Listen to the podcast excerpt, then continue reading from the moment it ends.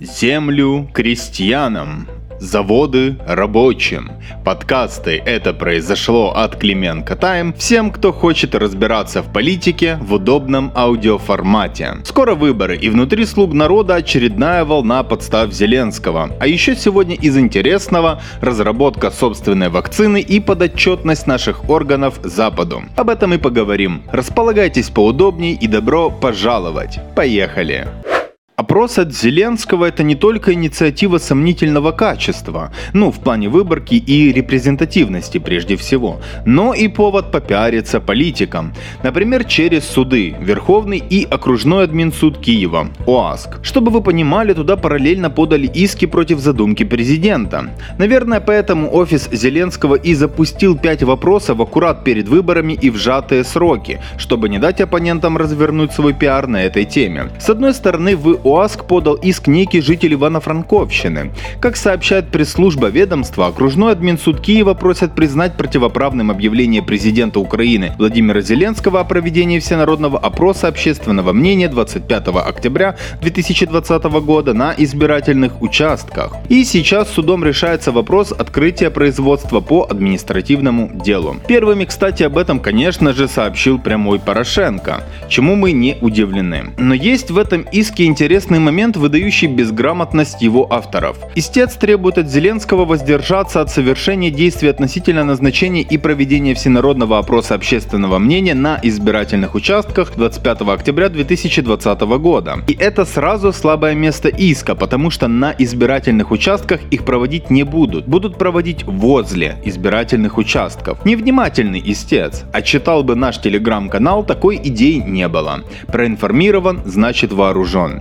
Ну короче, второй иск против инициативы Зеленского через Верховный суд запустил кандидат в столичные мэры от радикальной партии Ляшко Михаил Пожеванов. Также он заявил, что обратился по этой теме в ЦИК, в городской территориальный избирком, к Авакову и даже в кассационный админсуд. А Аваков тут-то при чем? Не отвлекайте его от неумения руководить МВД. Если кроме шуток, то здесь, конечно, речь об обычном предвыборном пиаре, ведь никаких серьезных последствий активность политика не принесет особенно с учетом связки Поживанов, РПЛ, Ахметов, а олигарх КП сегодня близок. Но зачем Зеленскому враги с их исками, если хватает потенциальных предателей в рядах «Слуги народа»? Один из самых неадекватных, судя по своим заявлениям, слуга непонятно кого, Никита Патураев, снова отличился, решив перед местными выборами собственноручно вынести ссор из избы и рассказать о нестабильности «Слуги народа». Дошло даже до размышлений о том, должен ли или нет Зеленский распускать Раду. Очень же поможет слугам на местных выборах информация о том, что в их партии разброд и шатание. Да, там. Не, ну Америку он не открыл. Внутри партии все очень печально. Но одно дело, когда это говорю, например, я или вы, а другое дело депутат собственной фракции. В общем, Потураев в интервью Левому берегу заговорил о группе Коломойского из 40-45 депутатов, которые есть во фракции «Слуга народа». Мол, учитывая это, благодаря нехитрым математическим вычислениям монобольшинства нет и есть всего 200 слуг народа. На самому себе заданный вопрос о том, будет ли он в коалиции с людьми Коломойского, Коломойского ответил, что не уверен. И что он не один такой.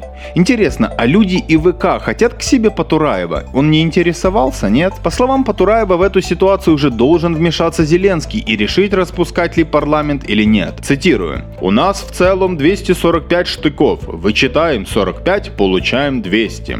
В такой ситуации нужна коалиция. Если не за майбутнє и Батьківщина, то ЕС и Голос. Выбор невелик. Но такая ситуация сложная для президента с точки зрения выборов, поэтому он будет выбирать или распуск парламента. При этом Потураев допустил, что на следующие выборы «Слуги народа» может пойти уже в виде двух-трех политсил, потому что в партии и сегодня центристская группа. Никита Батькович отмечает, что она вполне реформаторская, но как бы с таким немного левым наклоном. Но есть и безусловные правоцентристы, к которым он себя и относит. Хотя я бы его отнес к клиническим случаям.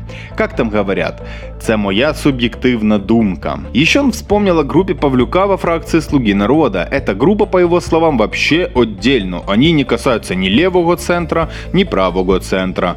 Вот мы сидим с редакцией и думаем, то ли Потураеву скучно, то ли он не до конца понимает, что и когда стоит говорить, то ли он делает такие заявления намеренно в интересах других политпроектов. Последнее, скорее всего, и поверим.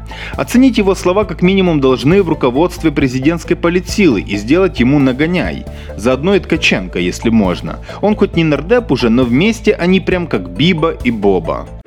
Если вы думали, что на одном клиническом случае мы остановимся, то вы ошибались. Короче, нардеп от слуги народа сомнительного интеллектуального уровня Лиза Багутская заявила, что на местных выборах будет голосовать за партию за майбутнє и за кандидата в мэры от этой политсилы. Да, вы не ослышались. У себя в Facebook она написала, что будет поддерживать кандидата от этой политсилы Алексея Момота по месту своего жительства, Выжгород. А в комментариях уточнила, и в выборе партии тоже остановится на «за майбутнє». При этом она добавила саркастический комментарий «Спасибо нашей партии». За что спасибо, не уточнила. Но можно предположить, что за неподходящих кандидатов. Видимо, Лиза очень хотела, чтобы там в кандидатах были другие, так сказать, правильные и согласованные с ней. В общем-то, за кого голосовать нардепа, это, конечно, их личное дело, но Лиза тупо агитирует, открыто агитирует за конкурентов. И, кстати, еще и акцентирует на том, что в партии «Слуга народа» она не состоит, только во фракции. Вы знаете, это куда круче, чем история с Разумковым в Софиевской Борщаговке. Он хотя бы открыто не призывает голосовать за нынешнего сельского главу, идущего от Евросолидарности. Так, чисто школа открывать ходит. Да и вообще, он спикер, и партийный окрас свой он по сути потерял, не так зашкварно. А вот Лиза сегодня сегодня просто зажгла. Насколько мы помним, Багутская попала в Раду буквально благодаря чуду. Она была в самом конце списка и прошла в парламент из-за огромной поддержки слуг народа на выборах 2019 года. Никакой личной узнаваемости и поддержки в обществе она толком не имела. Села в депутатское кресло благодаря бренду Зеленского и его политсилы. Самое время вспомнить, какой гений мысли привел ее в список, чтобы президент, так сказать, поблагодарил. Хотя о чем это мы? С учетом учетом сегодняшних заявлений Потураева, там нужно целый список на благодарность составлять. Как в той фразе «Вон дверь, вон в далекие неизведанные края».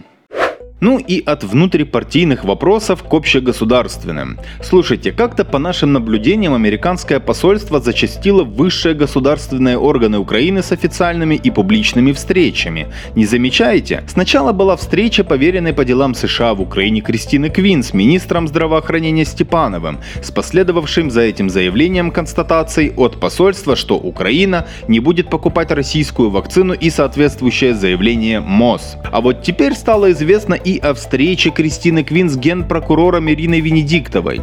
Говорили, конечно, о реформировании прокуратуры. Венедиктова рассказала о третьем ее этапе – аттестации прокуроров местных прокуратур. Об этом увлекательном процессе мы писали в деталях у нас в Телеграме, можете почитать.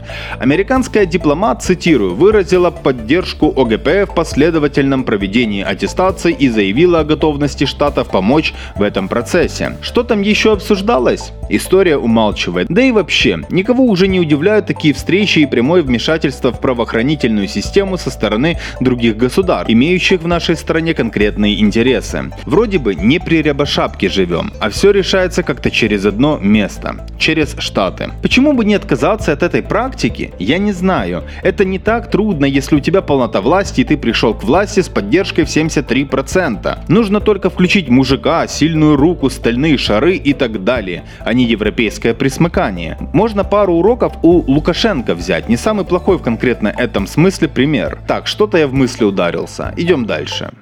Активизировалась тема украинской вакцины против коронавируса. Сначала о ней заговорили на совещании у президента Зеленского, а сейчас интервью изданию РБК Украины дал президент компании Dia Prep System Incorporated Михаил Фаворов. Он подтвердил, что в Украине также занимаются разработкой собственной вакцины от коронавируса, и Зеленскому презентовали результаты до клинических испытаний. Правда, Фаворов сразу уточнил, что вакцины занимается группа Dia Prep System Incorporated, которая включает в себя украинскую компанию Dia BioPrep и одноименную американскую фирму. Собственно, исследованиями занимаемся мы и Штаты. Компания занимается поиском партнеров для запуска производства. Среди них, например, фирма Pharmac. Количество вакцины, по словам Фаворова, должно хватить на всех. Однако испытания первой фазы на людях начнутся через 3 месяца на добровольцах. А готовую вакцину компания ожидает получить через 9-12 месяцев. Ну, учитывая такие сроки, понятно, что преодолеть острую фазу массового заражения, которая идет прямо сейчас, эта вакцина не поможет. Но и других вариантов тоже пока нет.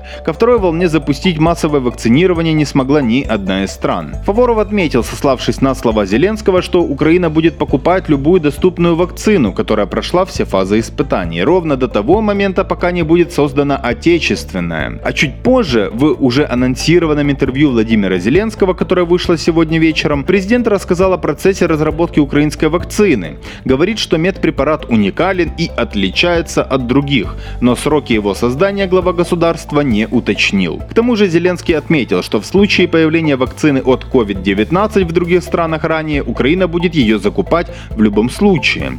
Учитывая, что готовая вакцина может быть не ранее, чем через 9-12 месяцев, решение в принципе правильное. Хотя понятно, что не в любом случае. Если российская вакцина не получит одобрения на Западе и в международных структурах вроде ВОЗ, покупать мы ее, конечно же, не будем. А она, скорее всего, и не получит одобрения чисто по геополитическим соображениям. Вообще, сама эта внезапно появившаяся история с нашей вакциной пока больно отдает предвыборной кампании. Посмотрим, не затихнет ли эта тема после 25 октября. Ну, а я надеюсь, что нас не будут чипировать, а то уже митинги сторонников плоской земли собираться начали. Мало ли.